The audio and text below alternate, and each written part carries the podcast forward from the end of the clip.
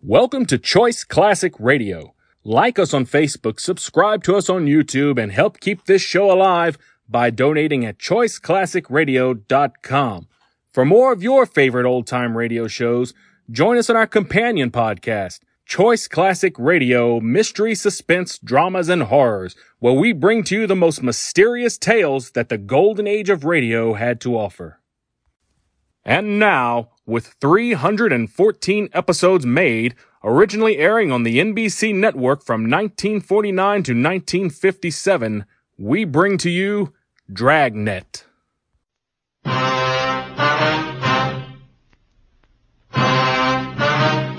The story you are about to hear is true. Only the names have been changed to protect the innocent.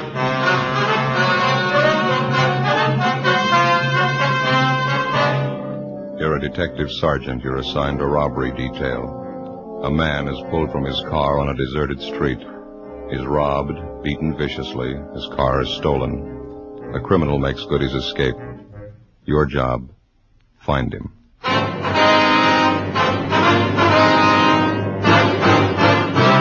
Dragnet, the documented drama of an actual crime. For the next 30 minutes, in cooperation with the Los Angeles Police Department, you will travel step by step on the side of the law through an actual case transcribed from official police files. From beginning to end, from crime to punishment, Dragnet is the story of your police force in action. It was Monday, July 9th. It was warm in Los Angeles. We were working the day watch out of robbery detail. My partner's Ben Romero. The boss is Thad Brown, chief of detectives. My name's Friday. It was 9.55 a.m. when we got to the Stacy Hollywood department store. Personnel department.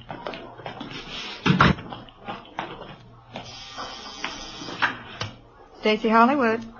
That would be the yardage department. Yes, ma'am, I'll connect you. Yes, sir, can I help you? Police officer. Yes, sir. I'd like to speak to one of your employees, uh, Harvey Kimbrell.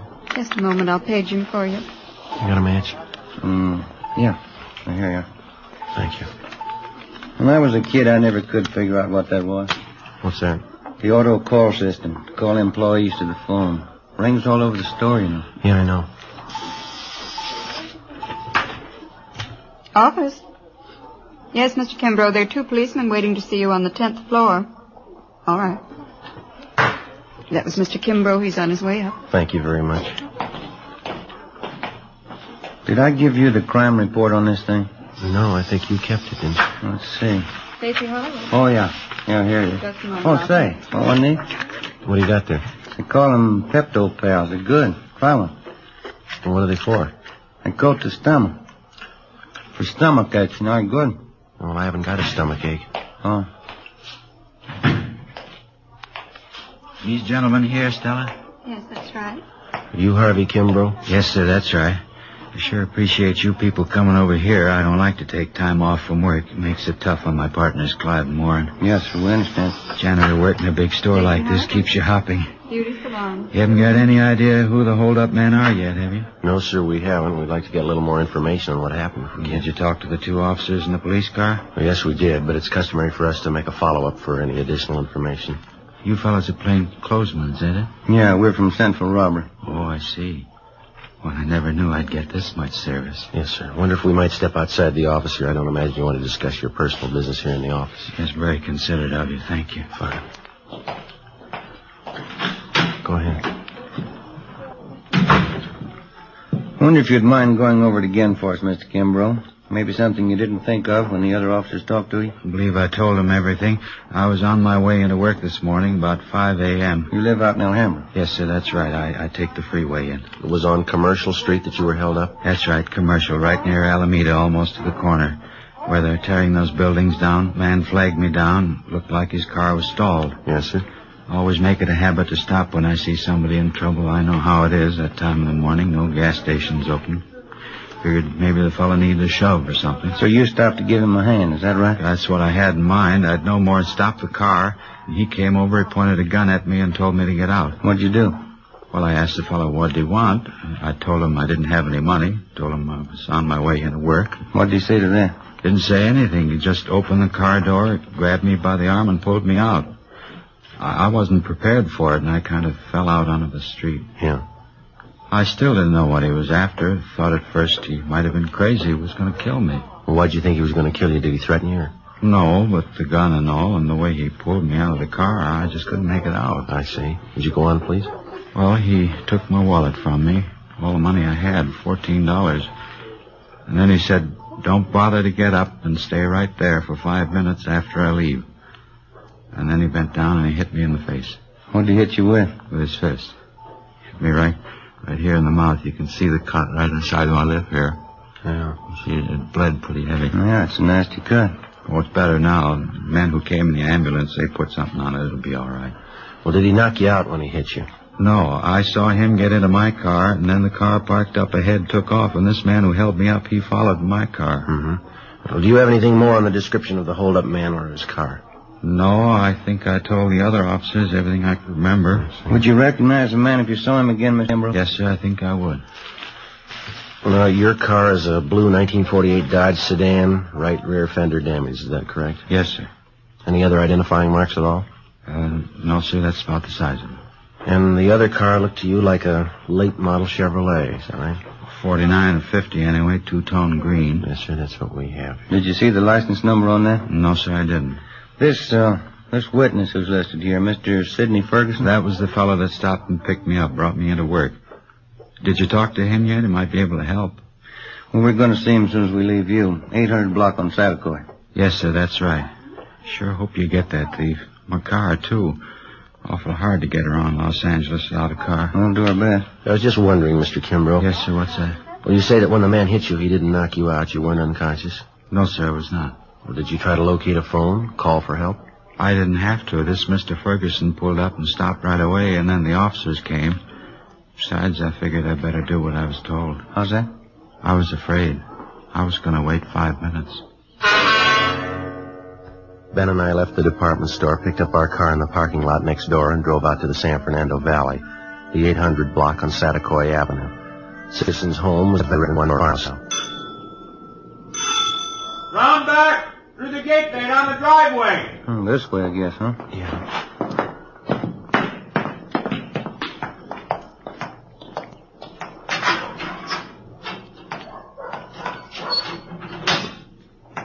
Hi there. This is the Ferguson house. Yes, sir. We're looking for Sidney Ferguson. Surely, I'm Sidney Ferguson. Police officers, Mr. Ferguson. About that holdup this morning down on Commercial Street. Yes, sir. That's right. This is Sergeant Romero. My name's Friday. Happy to know you. Excuse my wet hand. Been cleaning out my tanks. Yes, sir. You fellows work out of City Hall? Yes, we do. Wouldn't happen to know a John O'Grady down there, Narcotics Division? Went to Highland. No, I don't believe I know him. Ben? O'Grady? Yeah, Oh, Tall fella, kind of blonde, wavy hair? yeah, yeah. That's right. Good-looking fellow. Yeah, I think I've seen him around. Good friend of mine. Wasn't that a shame this morning that Kimbo guy? Yeah, it was a rough one. The reason we came out to see is that we thought that maybe you could give us some additional information on it. Glad to give you all the help I can. Like to see you get that holdup, man. Mind giving us a rundown on what happened this morning? Not at all. It's around five o'clock this morning. I'm not usually up that time in the morning, but I was on my way back from Monterey Park. Generally try to make it down there at least once, twice a month. Go down to see Jack Robinson, an aquarist friend I have down there, and we swap fish. Yes, sir. Was on my way back, coming down Commercial Street, when I saw this man sitting on the side of the curb. Looked like he was hurt to me. Uh-huh, I see. Wouldn't have noticed it probably. It was pretty dark, but those two cars pulled out, one right after the other. Seemed to be in a big hurry. You pulled up to give Kimbrough a hand. Yes, I did. Of course, when I got close enough, I could see the guy had been kicked in the teeth, bleeding pretty bad. Offered to take him to a hospital, but he said he didn't want to be late for work. Mm-hmm. After the officers came and talked to him and the ambulance men treated him, I drove him up to Stacy's Hollywood, dropped him off there. That's where he works, you know. Yeah. Well, the report says here that you got the license number of the getaway car, but you couldn't find the paper that you'd written it on when the officers interviewed you. Then. Yes, I did, and that doesn't beat 'em all. What's that? Well, I had the piece of paper a few minutes before the officers got there. Guess I was more rattled than the Kimbrough fella. When I got home here this morning, there was a slip of paper right on the floor of my car. A little bit of a break, isn't it? Yes, sir, it is. I wonder if we could have it. You bet you can. Won't you step inside? All right, thank you. Don't mind the fish, officers. It's my hobby, tropical fish. Mm, sure got a lot of 'em. Yeah. Let's see. Now, where'd I put that piece of paper?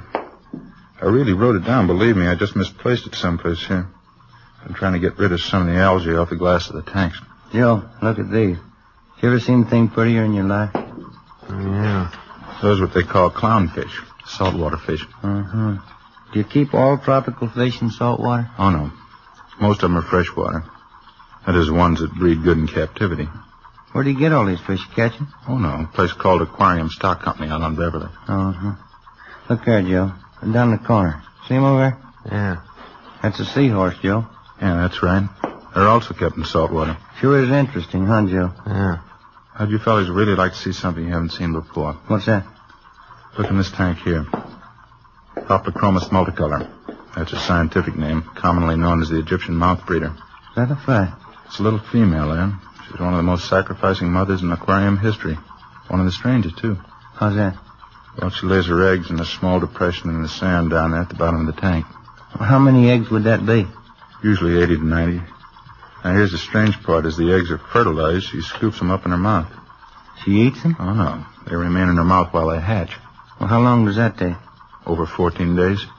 Well, how does she eat? That's just it. She doesn't. She doesn't touch food in any form for this two-week period. Seems to just waste away. And what happens then? Finally, the eggs hatch after 14 days, and the little fry comes swimming out of the mother's mouth. Yeah. And while the fry are growing up, first, you know, you can hardly see them. They're so tiny. While they're growing up, if anything frightens them, quick as a flash, they're back in the mother's mouth. Mm, Well, that's certainly amazing. Joe? Yeah. Hoplochromous multicolor, commonly known as the Egyptian mouth breeder. Is that as big as they ever get? Yes, sir. One inch to an inch and a half. It's hard to believe. The bedders are almost as strange. The male builds a bubble nest on the surface of the water. That's these in this tank. Oh, here's that paper. Hmm? The one I wrote the license number on. Oh, that's fine. I wonder if I could see that, please. Here you are. Thank you. You pretty sure of this number, Mr. Ferguson? Yes, I am. I got a good look at it. Well, thank you much, sir. Yeah, thank you. Not at all. Wish you could come over and spend a little time. You seem kind of interested in tropical fish. Yeah, well, maybe I'll do that sometime. Bye. Bye. sir. Thanks very much. That's a good break if this license number checks out, huh? Yeah. That Ferguson's a nice fellow. Yeah. Say, Sergeant Romero. Yes, sir? Uh, you almost forgot. I meant to ask you. What's that? About five weeks from now. Yeah? How'd you like a nice pair of baby Egyptian mouth breeders?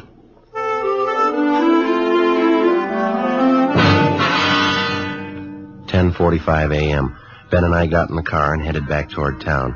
I called communications and had them check the license number Ferguson gave us through DMV. They called back and told us that the car was a 1949 Chevrolet four-door sedan. The registered owner was a Jack B. Grant, 19112 Beacon Street, which is in the southwest part of Los Angeles. It was a large, old-fashioned residence that had been converted into a rooming house. We checked with the landlady, a Mrs. Ida Fisher. He's been with me here about eight months. What time did you say Grant left this morning, Miss Fisher? Well, it was pretty early. Must have been round 4 a.m. when I heard him go out. He came back in again about 8 o'clock this morning, parked his car, and then he drove off with some other man. Would you happen to know the other man? No, I wouldn't. I just saw him drive off. Where does Grant park his car, ma'am? Around back in the garage. What if you'd mind if we take a look? I know, that's all right. You just go right around the back there down the drive. Thank you very much, ma'am. Now, there's two cars parked in there. The black Ford belongs to Mr. Spencer. Yes, ma'am, thank you. And the 19 and 49 Chevrolet, that's Mr. Grant's. We checked the car and the license number. It matched the description given us by the victim, Harvey Kimbrough, and the witness, Sidney Ferguson. Together with Mrs. Fisher, we checked Jack Grant's room. We found nothing of importance. His clothing and personal effects were all there, nothing to indicate that he wouldn't be back. We told the lady that we're placing the house under surveillance, and if Grant should return, not to say that we'd been there. She agreed and offered further assistance. She said she'd signal us by raising and lowering her front window curtain when Grant returned. We parked down the street, called the office, and advised them we were on stakeout. Two men were sent out, and they covered the back entrance. Ben and I covered the front. By six o'clock that night, Grant had failed to show. 9 p.m. Still nothing. 11 p.m.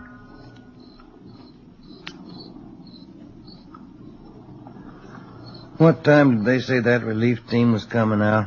Around 11 sometime. Chandler and Ricketts, huh? Yeah, I guess so.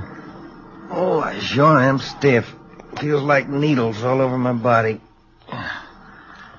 Been about 12 hours, hasn't it? Yeah. Just like driving up to San Francisco. Wife always makes me drive all the way. When I climb out of that car, I'm as stiff as a board. Hmm. car pulling up down the street there? Yeah.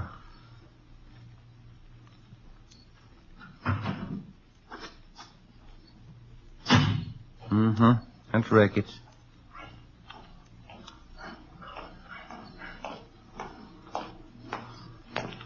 Hi, Jack.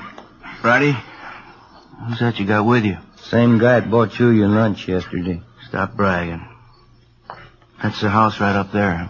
Yeah, that's right, the green and white one there. No sign of 'em at all, huh? No, nothing. Well, you guys want to take off? Yeah, I guess you can make out, Ricketts. You got Chandler with you. I feel sorry for you, Friday, drawing this guy for a partner. Well, after seven years, he kind of grows on you. I'd like to check out the landlady before we take off. Her name's Ida Fisher, Jack. Right, you. Let's go, Jim. Yeah. See you later, Jack. Say hello to Chandler. Right then. That Ricketts. Sure is a rib staker. Yeah. Front room lights are still on. Guess she's sweating it out with it. uh Yes?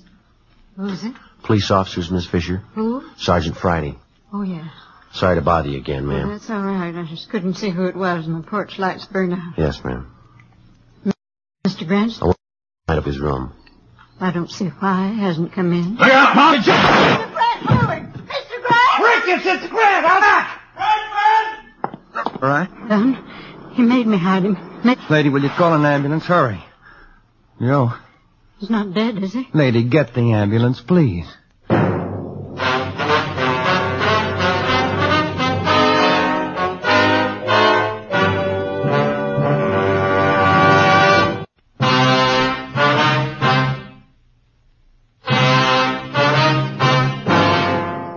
Monday, July 9th, 11:28 p.m. The ambulance arrived and Joe was taken to Georgia Street Receiving Hospital. His condition was critical. Despite the fact that the other men on stakeout at the house had closed in as quickly as possible, Jack Grant somehow succeeded in jumping out a side window and making good his escape through a maze of neighboring backyards. The men at the scene began a search of the immediate area. I called in and communications got out a broadcast on an APB. A special detail of men and cruiser cars was rushed to the scene and a blockade thrown up around the area. I stayed on and worked with Ricketts and Chandler. Under questioning, the landlady, Mrs. Fisher, broke down and admitted that Grant had given her $10 to keep his presence in the house a secret. She told us that when we had searched the suspect's room earlier, he had hidden in the cellar. She was taken into custody. 1.30 a.m. I got a relief and I went downtown to the Georgia Street Receiving Hospital.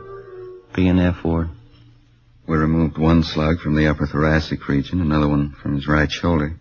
Looked like they could have been 38 caliber. They've been marked for evidence. How's he doing? As well as can be expected. What does that mean? It's hard to tell. Depends on how it goes the next four hours. Can I go see him? No. No, we're not admitting anyone in there. Under sedatives, lost quite a lot of blood. It's pretty weak. You need anybody for transfusions? No, it's all taken care of. His relatives been notified? Yes, sir. Just his mother. She's visiting relatives up in Renton, Washington. I sent him a wire. They'll break the news to her. Yeah. That's about all we can do for now. Oh, I wonder if I couldn't sneak in and leave this carton of cigarettes for him. Afraid it's going to be some time before Sergeant Friday can use them. Just leave them. I'll have the nurse take care of it. All right, Doctor. Thank you. Is there anything I can get for him? Anything he needs? No. We're doing everything we can for him. You don't think I could just look in for a minute? No, I'm sorry. Must be something I can do. You got a good prayer handy?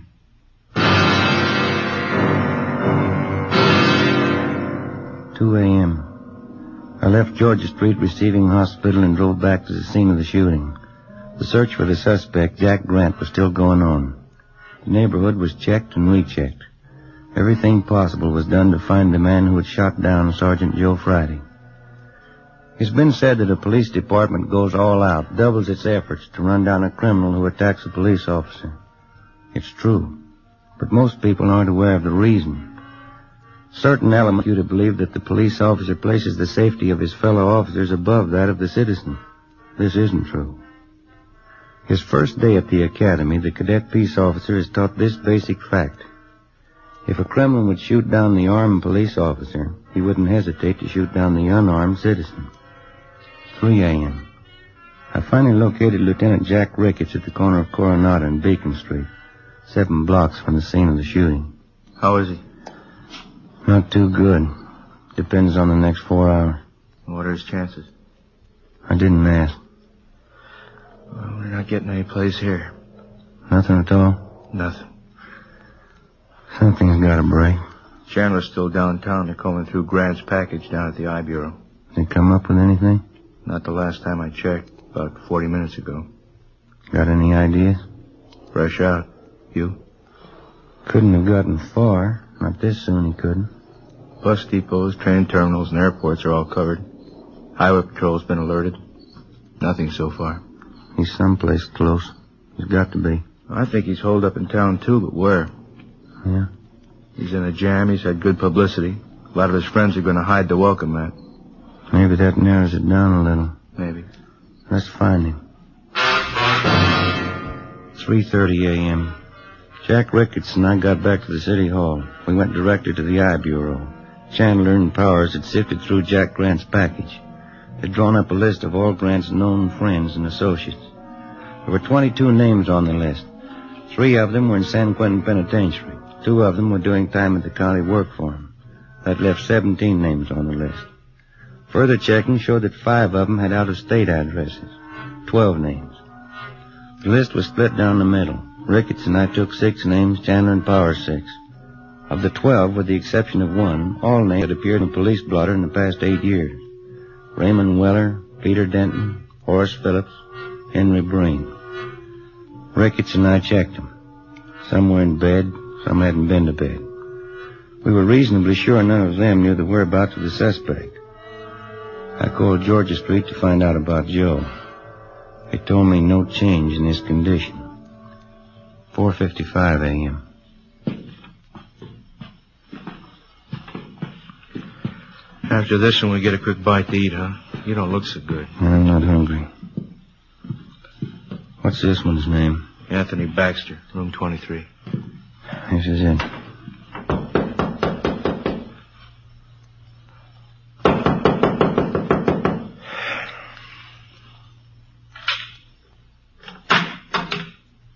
Yeah.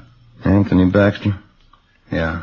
Police officers, we want to talk to you. That's a fine hour to get a guy out of bed. You always sleep with your clothes on? Now step back there in the room. What's going on? You a friend of Jack Grant's? Why? You know Jack Grant. Why? Jack Grant's a friend of yours? I'm not going to tell you anything till I know why. You want to talk here or downtown? I got a right to know what it's all about. Get your hat and coat. You just want to know if I know Jackie Grant, is that all? You want to get that coat and hat? I know Grant. Where is he? I don't want to get mixed up in anything. You're mixed up in it already. You know him. You know, that's the trouble with you guys. Guy tries to walk the straight and narrow, and you guys come around and try and push him into a corner. Where's Grant? Look, I- I've been in jail, and I did my time. You haven't got anything on me. Baxter, let's get this straight. We're not after you. We're after Grant. We didn't come here to push you around. We don't want you to push us around. And where is he? I'm going to tell you something. I don't like being talked to this way, and I'm not going to stand for it. I got certain rights, and I'm going to stand on them. No, you listen to me. Friend of mine's lying in the hospital because of your pal Jack Grant. He put two bullets in him. Now I'm tired and I'm out of since where's he? Where is he? All right, Ben, it's all right. It's the last time around, Baxter. Tell us where Grant is, or we go downtown. Come on, quick. Hotel Filbert, room 605. 5:27 a.m. We located the Filbert Hotel on North Crocker Street. On the way over, we called in and told them what we'd found. Chandler and Powers met us outside the hotel. They took up their position. Ricketts and I checked with the desk clerk and confirmed that the suspect was in room 605. He was registered under an alias. We took the elevator to the sixth floor. Room 605 is directly across from the elevator.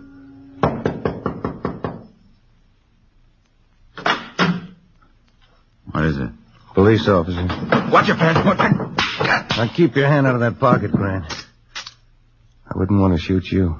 5.42 a.m. Ricketts and Chandler took the suspect into custody. It was 6.03 a.m. when I got to Georgia Street Receiving Hospital, P&F ward. Sergeant, How is he? you can go in. Don't stay too long. Thanks.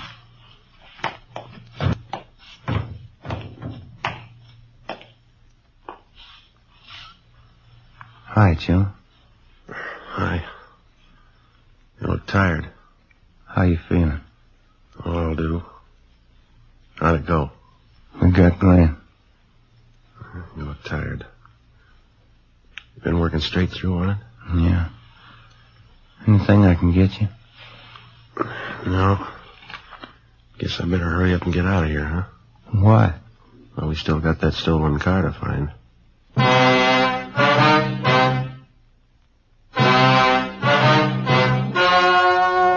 Cora you just heard was true. Only the names were changed to protect the innocent. On November 7th, trial was held in Superior Court, Department 89, City and County of Los Angeles, State of California. In a moment, the results of that trial.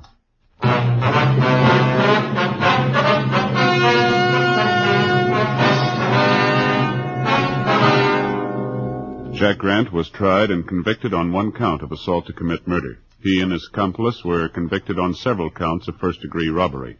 Assault to commit murder is punishable by imprisonment for from 1 to 14 years. First degree robbery by imprisonment from 5 years to life. The landlady, Ida Fisher, was placed on probation.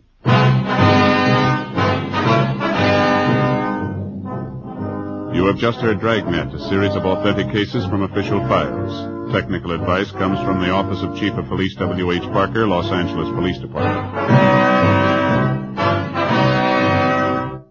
That concludes today's episode. We'd like to thank you and remind you to donate at choiceclassicradio.com. Remember, your donations make episodes like this possible.